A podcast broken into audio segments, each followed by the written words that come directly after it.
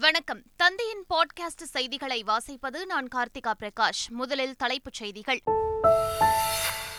இன்று கூடுகிறது தமிழக சட்டப்பேரவை. இந்த ஆண்டின் முதல் கூட்டத்தொடர் ஆளுநர் உரையுடன் இன்று தொடக்கம்.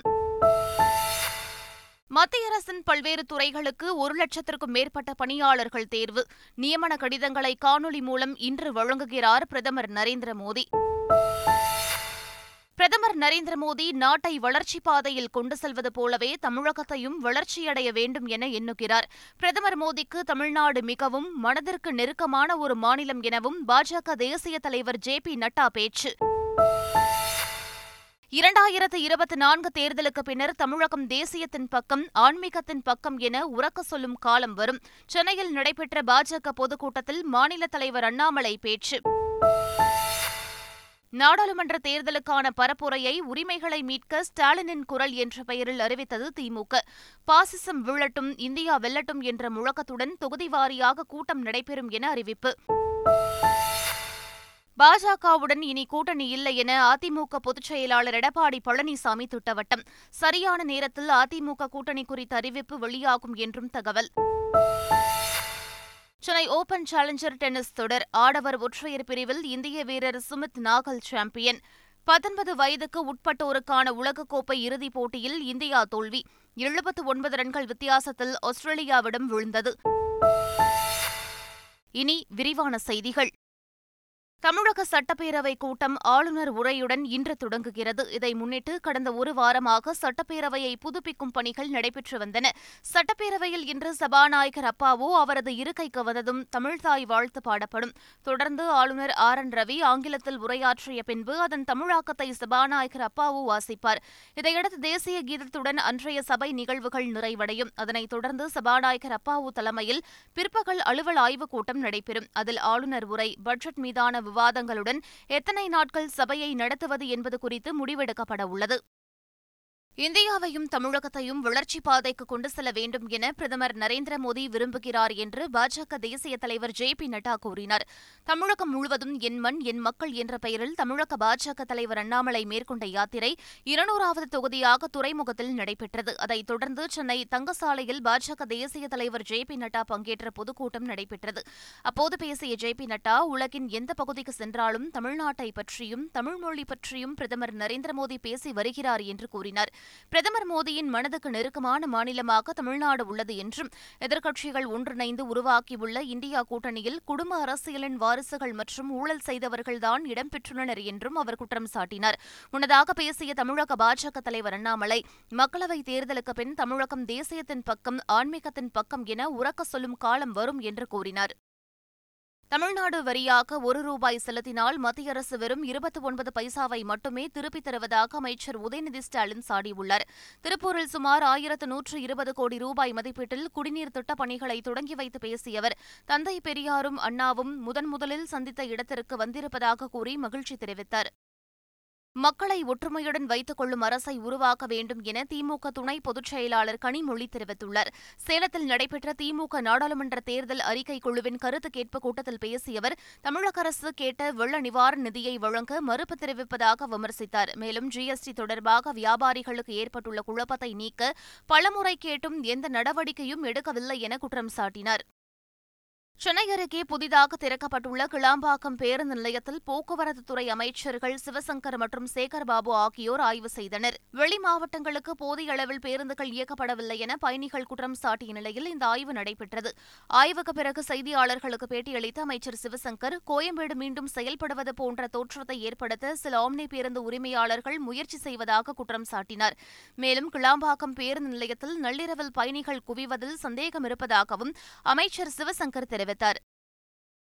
நேற்று முன்தினம் திருச்சிக்கு வழக்கமாக நூற்றி முப்பத்தி மூணு பேருந்து இயக்கப்பட வேண்டும். செகண்ட் சாட்டர்டேங்கிறதுனால கணக்கு பண்ணி எழுபது பேருந்துகள் கூடுதலாக தயாரித்து வைக்கப்பட்டிருந்தது.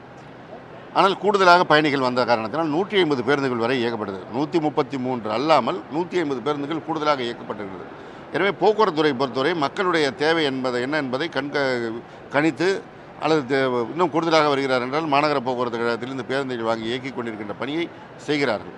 ஆனால் நள்ளிரவு பன்னெண்டு மணிக்கு ஒரு மணிக்கு திடீர்னு வந்து நின்று கொண்டு பேருந்துகள் இல்லை என்று சொல்வது ஒரு தவறான செயல். ஏன்னா ஒரு பதினொன்றரை மணிக்கு மேலே பேருந்து இங்கேருந்து கிளம்புனா அதிகாலை நேரத்தில் போய் தொலைதூர போகின்ற பேருந்துகள் போய் சேருவது என்பது ஆபத்தானது. ஏன்னா நான் எல்லாருக்கும் தெரிஞ்ச விஷயம் பன்னெண்டு மணிலேருந்து நாலு மணி வரைக்கும் விபத்துகள் நிறையா நடக்கிறது வந்து பல ஆய்வுகள் சொல்லி கொண்டிருக்கிறது.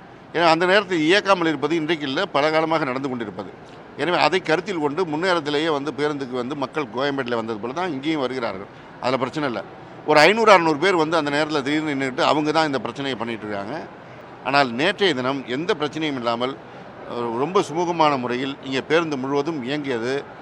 ஆனால் பன்னெண்டரை மணிக்கு திடீர்னு ஒரு இரநூறு பேர் வந்து நின்று பேருந்து இல்லைன்னு வந்து ஸ்ட்ரைக் பண்ணாங்க. எங்களுக்கு ஒரு சந்தேகம் இருக்கிறது. ஆய்வு செய்து அது நிச்சயமாக யார் என்று கண்டுபிடிக்கப்படுவார் நாடாளுமன்ற தேர்தல் கூட்டணி குறித்து விரைவில் அதிகாரப்பூர்வமான அறிவிப்பு வெளியாகும் என்று பாமக தலைவர் அன்புமணி ராமதாஸ் தெரிவித்தார். அவசரகதியில் கிளாம்பாக்கம் பேருந்து நிலையம் திறக்கப்பட்டதாக விமர்சித்தவர். இதில் அரசியல் பேசாமல் மக்கள் அவதிப்படுவதை உணர வேண்டும் என சுட்டிக்காட்டினார். சென்னை அண்ணா அறிவாலயத்தில் கூட்டணி கட்சிகளுடன் நாடாளுமன்ற தேர்தல் தொகுதி பங்கீடு குறித்து திமுக இன்று பேச்சுவார்த்தை நடத்த உள்ளது ஏற்கனவே காங்கிரஸ் இந்திய கம்யூனிஸ்ட் மார்க்சிஸ்ட் கம்யூனிஸ்ட் மதிமுகவுடன் தொகுதி பங்கீடு தொடர்பாக முதற்கட்ட பேச்சுவார்த்தையை திமுக நடத்தியுள்ளது. இந்நிலையில் இன்று மாலை கூட்டணியில் உள்ள விசிக்கு கொங்குநாடு மக்கள் தேசிய கட்சி மற்றும் இந்தியன் யூனியன் முஸ்லீம் லீக் கட்சியுடன் தொகுதி பங்கீடு தொடர்பான பேச்சுவார்த்தை நடைபெறவுள்ளது. பெட்ரோல் சிலிண்டர் விலை உயர்வுக்கு பிறகும் பாஜகவிற்கு மீண்டும் மக்கள் வாக்களிப்பார்களா என சபாநாயகர் அப்பாவு கேள்வி எழுப்பியுள்ளார். கும்மிடிப்பூண்டியில் செய்தியாளர்களை சந்தித்தவர் தமிழ்நாட்டில் மழை வெள்ள பாதிப்புக்கு நிவாரணம் அளிக்காததை சுட்டிக்காட்டி பிரதமர் நிவாரண நிதியை மத்திய அரசு எதற்காக பயன்படுத்துகிறது எனவும் கேள்வி எழுப்பியுள்ளார். இனி பாஜகவுடன் எந்தவித உறவும் இல்லை என அதிமுக பொதுச் செயலாளர் எடப்பாடி பழனிசாமி திட்டவட்டமாக தெரிவித்துள்ளார். கிருஷ்ணகிரி மாவட்டம் பருகூரில் மாற்றுக் கட்சியைச் சேர்ந்த ஏராளமானோர் அதிமுகவில் இணையும் நிகழ்ச்சி நடைபெற்றது. இதில் அதிமுக பொதுச் செயலாளர் எடப்பாடி பழனிசாமி முன்னிலையில் மாற்றுக் கட்சியினர் அதிமுகவில் இணைந்தனர். தொடர்ந்து நிகழ்ச்சியில் பேசிய எடப்பாடி பழனிசாமி பாஜகவுடன் இனி ஒட்டும் இல்லை உறவும் இல்லை என கூறினார். இன்னும் பாரதிய ஜனதா கட்சியோடு இவர்கள் மறைமுக உறவு வைத்துக் கொண்டிருக்கிறேன் என்று சொல்லிக் கொண்டிருக்கிறார்கள். நான் ஏற்கனவே பலமுறை சொல்லிவிட்டேன். மேடையில் இருக்கின்ற முன்னணி தலைவர்களும் தெளிவுபடுத்தி விட்டார்கள். அனைத்து இந்திய அண்ணா திராவிட முன்னேற்ற கழகத்தை பொறுத்த வரைக்கும் ஏற்கனவே அறிவிக்கப்பட்டு விட்டது. இருபத்தி அஞ்சு ஒன்பது ரெண்டாயிரத்தி இருபத்தி மூணு அன்று அனைத்து இந்திய அண்ணா திராவிட முன்னேற்ற கழகத்துடைய தலைமை கட்சி அலுவலகத்திலே மாவட்ட சார் கூட்டம் தலைமை தலைமை கழக நிர்வாகிகள் கூட்டம் கூட்டப்பட்டு அந்த கூட்டத்திலே ஒருமனதாக தீர்மானம் நிறைவேற்றப்பட்டு நாங்கள் அறிவித்தோம். பாரதிய ஜனதா கட்சியோடு அனைத்து இந்திய அண்ணா திராவிட முன்னேற்றங்களும் கூட்டணியிலே இல்லை. தேசிய ஜனநாயக அதிமுக இல்லை. இது எப்போ இருபத்தஞ்சு ஒன்பது ரெண்டாயிரத்தி இருபத்தி மூணுலயே தலைமை கழகத்திலிருந்து அறிவிக்கப்பட்ட செய்தி. இறுதியாக சொல்கிறோம். உறுதியாக சொல்கிறோம். அனைத்து இந்திய அண்ணா திராவிட முன்னேற்ற கழகம் பாரதிய ஜனதா கூட்டணியில் இல்லை இல்லை இல்லை. தமிழக மீனவர்கள் மீதான இலங்கை கடற்படையின் அத்துமீறலை மத்திய அரசு வேடிக்கை பார்ப்பதாக கூறி திமுக அமைப்பு செயலாளர் ஆர் எஸ் பாரதி தலைமையில் திமுகவினர் ராமேஸ்வரத்தில் கண்டன ஆர்ப்பாட்டம் நடத்தினர். மத்திய அரசு தமிழக மீனவர்கள் பிரச்சினையை மாற்றான்தாய் மனப்பான்மையோடு கையாண்டு வருவதாக திமுகவினர் குற்றம் சாட்டி வரும் நிலையில் ராமேஸ்வரம் பேருந்து நிலையம் அருகே கண்டன ஆர்ப்பாட்டம் நடத்தப்பட்டது. இதில் ராமநாதபுரம் தூத்துக்குடி நாகை குமரி உள்ளிட்ட பல்வேறு மாவட்டங்களிலிருந்து மீனவர்கள் மற்றும் திமுக தொண்டர்கள் என ஏராளமானோர் கலந்து கொண்டனர். கல்வியின் தரம் குறைவாக இருப்பதாக கூறப்படும் குறைபாட்டை மாணவர்களால் தான் மாற்ற முடியும் என்று முன்னாள் டிஜிபி சைலேந்திரபாபு கூறினார். தமிழகத்தில் எல்லோரும் கல்வி கற்கும் சூழல் உள்ளதாகவும் கல்வி கற்பதற்கு அதிக நேரம் ஒதுக்க வேண்டும் எனவும் அவர் கேட்டுக்கொண்டார் இப்போ எல்லாருமே கல்வி கற்க வேண்டிய ஒரு நல்ல சூழ்நிலை இப்போ தமிழ்நாட்டில் உருவாகி இருக்குது. அது ரொம்ப நல்லது. ஆனால் அந்த கல்வியினுடைய தரம் வந்து குறைவாக இருக்குது. அது அப்படிங்கிறது ஒரு பெரிய குறைபாடாக இருக்குது அந்த குறைபாடை மாணவர்கள் தான் மாற்ற முடியும். இன்றைக்கி நம்ம எதுவும் தெரியவில்லை என்றாலும் எந்த கவலையும் வேண்டாம். ஒரே செகண்டில் கூகுளில் போய் தேடினீங்கன்னா அது முழுமையாக வருது. ஸோ சுயமாகவும் எல்லா கல்வியும் கற்றுக்கொள்ள முடியும். மாணவர்களே நமது தரத்தை நம்ம தான் உயர்த்த முடியும். நம்ம எவ்வளோ இன்னைக்கு ஸ்பீடாக ஓடுறோமோ அதை விட பெட்டராக நாளைக்கு ஓடணும் அப்படிங்கிற எண்ணத்தில் முதலில் மாணவர்கள் தங்களோடு போட்டி போட்டு தங்களுடைய தனித்திறமைகளை படிப்படியாக உயர்த்தணும். பொழுதுபோக்கு அம்சங்களை நிறைவாக குறைக்கணும். பொழுதுபோக்கு அம்சங்கள் படிக்கிற பிள்ளைகளுக்கு மிக மிக குறைக்கணும். மனதில் வந்து பொழுதுபோக்கு தான் ஓடிட்டு இருக்குது அப்படின்னா மூளைக்குள்ளே கல்வி கற்பதற்கு நேரம் இருக்காது. நாகை மாவட்டம் வேதாரண்யத்தில் உள்ள வேதாரண்யேஸ்வரர் கோவிலில் மாசிமக திருவிழா நடைபெற்று வருகிறது. விழாவின் ஒரு பகுதியாக அப்பரும் சம்பந்தரும் தேவார பதிகங்கள் பாடி கோவில் கதவை திறந்த நிகழ்ச்சி விமர்சையாக நடைபெற்றது. அலங்கரிக்கப்பட்ட கேடயத்தில் அப்பரும் சம்பந்தரும் எழுந்தருள தேவார பதிகங்கள் பாடப்பட்டு கோவில் திருக்கதவு திறக்கப்பட்டது. இதில் திரளான பக்தர்கள் பங்கேற்றனர். மை வி த்ரீ ஆட்ஸ் நிறுவன உரிமையாளர் கைதை கண்டித்து கோவை மாவட்ட ஆட்சியர் அலுவலகத்தில் போராட்டம் நடத்த முயன்ற நிறுவன ஊழியர்கள் ஐந்து பேரை காவல்துறையினர் கைது செய்தனர். மை வி த்ரீ ஆட்ஸ் நிறுவன உரிமையாளர் சக்தி ஆனந்தன் உட்பட நூற்றுக்கும் மேற்பட்டோரை போலீசார் கைது செய்தனர். இந்த கைதை கண்டித்து கோவை மாவட்ட ஆட்சியர் அலுவலகம் அருகே போராட்டம் நடத்த முயன்ற மை வி த்ரீ ஆட்ஸ் நிறுவன ஊழியர்கள் அதன் வாடிக்கையாளர்களை திரட்டியது பரபரப்பை ஏற்படுத்தியது. உடனே சம்பவ இடத்திற்கு விரைந்த போலீசார் நிறுவனத்தில் முக்கிய பொறுப்பு வகித்து வந்த ஐந்து ஊழியர்களை கைது செய்தனர். முதல் முறையாக மத்திய ஆயுத காவல் படைகளில் கான்ஸ்டபிள் பணிக்கான தேர்வு ஹிந்தி மற்றும் ஆங்கிலம் தவிர தமிழ் உள்ளிட்ட பதிமூன்று பிராந்திய மொழிகளில் நடத்தப்பட உள்ளன. கான்ஸ்டபிள் தேர்வு வினாத்தாள்கள் இனி ஹிந்தி மற்றும் ஆங்கிலத்துடன் கூடுதலாக தமிழ் அசாமி பெங்காலி குஜராத்தி மராத்தி மலையாளம் கன்னடம் தெலுங்கு ஒடியா உருது பஞ்சாபி மணிப்பூரி மற்றும் கொங்கனி ஆகிய மொழிகளிலும் தயாரிக்கப்படும். மத்திய அரசின் இந்த முயற்சியால் நாடு முழுவதும் உள்ள இளைஞர்கள் தங்கள் தாய்மொழியில் தேர்வெழுதி தேச சேவையில் ஈடுபடும் பொன்னான வாய்ப்பு கிடைத்துள்ளது. நாடாளுமன்ற தேர்தலில் பாஜக மட்டுமே முன்னூற்று எழுபது இடங்களில் வெற்றி பெறும் என்று பிரதமர் நரேந்திர மோடி தெரிவித்துள்ளார். மத்திய பிரதேச மாநிலம் ஜபுவாவில் ஏழாயிரத்து ஐநூறு கோடி ரூபாய் மதிப்பிலான வளர்ச்சி திட்டங்களுக்கு அடிக்கல் நாட்டிய பிறகு உரையாற்றிய பிரதமர் இதனை தெரிவித்தார். ஆட்சியில் இருக்கும்போது கொள்ளையடிப்பது ஆட்சியில் இல்லாதபோது மக்களை போராட வைப்பது ஆகிய இரண்டு வேளைகளை மட்டுமே காங்கிரஸ் கட்சி செய்து வருகிறது என்று அவர் தெரிவித்தார். மத்திய பிரதேசத்தில் கடந்த ஆண்டு சட்டமன்ற தேர்தலில் தோற்கடிக்கப்பட்ட காங்கிரஸ் மக்களவைத் தேர்தலிலும் தோற்கடிக்கப்படுவது உறுதி என்றும் அவர் கூறினார். கூறினார் அரசு துறைகளில் புதிதாக பணியமர்த்தப்படவுள்ள ஒரு லட்சத்திற்கும் மேற்பட்டோருக்கு பிரதமர் நரேந்திர மோடி இன்று காணொலி மூலம் நியமன கடிதங்களை வழங்கவுள்ளார் மத்திய அரசின் வருவாய்த்துறை உள்துறை அமைச்சகம் உயர்கல்வித்துறை அணுசக்தித்துறை பாதுகாப்பு அமைச்சகம் நிதி சேவைகள் துறை உள்ளிட்டவற்றில் பல்வேறு பதவிகளுக்கு பணியாளர்கள் தேர்வு செய்யப்பட்டு பணியில் சேரவுள்ளனர் இன்று ஒரு லட்சத்திற்கும் மேற்பட்டோருக்கு காணொலி மூலம் பிரதமர் நரேந்திர மோடி பணி நியமன கடிதங்களை வழங்கவுள்ளார் இந்த நிகழ்ச்சியின் போது தில்லியில் கட்டப்படும் ஒருங்கிணைந்த வளாகமான கர்மயோகி பவன் முதலாவது கட்டடத்திற்கும் பிரதமர் நரேந்திர மோடி அடிக்கல் நாட்டுகிறார். மத்திய அரசு தன்னை குற்றவாளி போல் நடத்துகிறது என்றும் பொய்யான குற்றச்சாட்டுகளை சுமத்தி கைது செய்ய விரும்புகிறது என்றும் டெல்லி முதலமைச்சர் அரவிந்த் கெஜ்ரிவால் குற்றம் சாட்டினார். பஞ்சாப் மாநிலம் காதூர் சாஹிப் நாடாளுமன்ற தொகுதியில் நடைபெற்ற பொதுக்கூட்டத்தில் அரவிந்த் கெஜ்ரிவால் கலந்து கொண்டு பேசினார். அப்போது சிபிஐ அமலாக்கத்துறை வருமான வரித்துறை என அனைத்து விசாரணை அமைப்புகளும் ஒவ்வொரு நாளும் சம்மன் அனுப்புகின்றன என்றும் அதுதான் மிகப்பெரிய தீவிரவாதியா என்று தனக்கு வியப்பை ஏற்படுத்துகிறது என்றும் அவர் கூறினார்.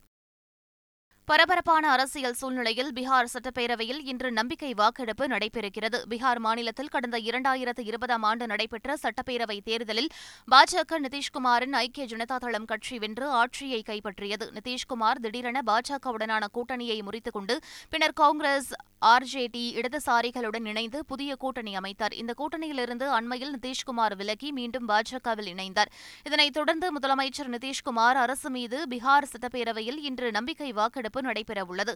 மொத்தம் இருநூற்று நாற்பத்தி மூன்று எம்எல்ஏக்கள் உள்ள நிலையில் பெரும்பான்மைக்கு நூற்று இருபத்தி இரண்டு எம்எல்ஏக்கள் ஆதரவு தேவை என்பது குறிப்பிடத்தக்கது.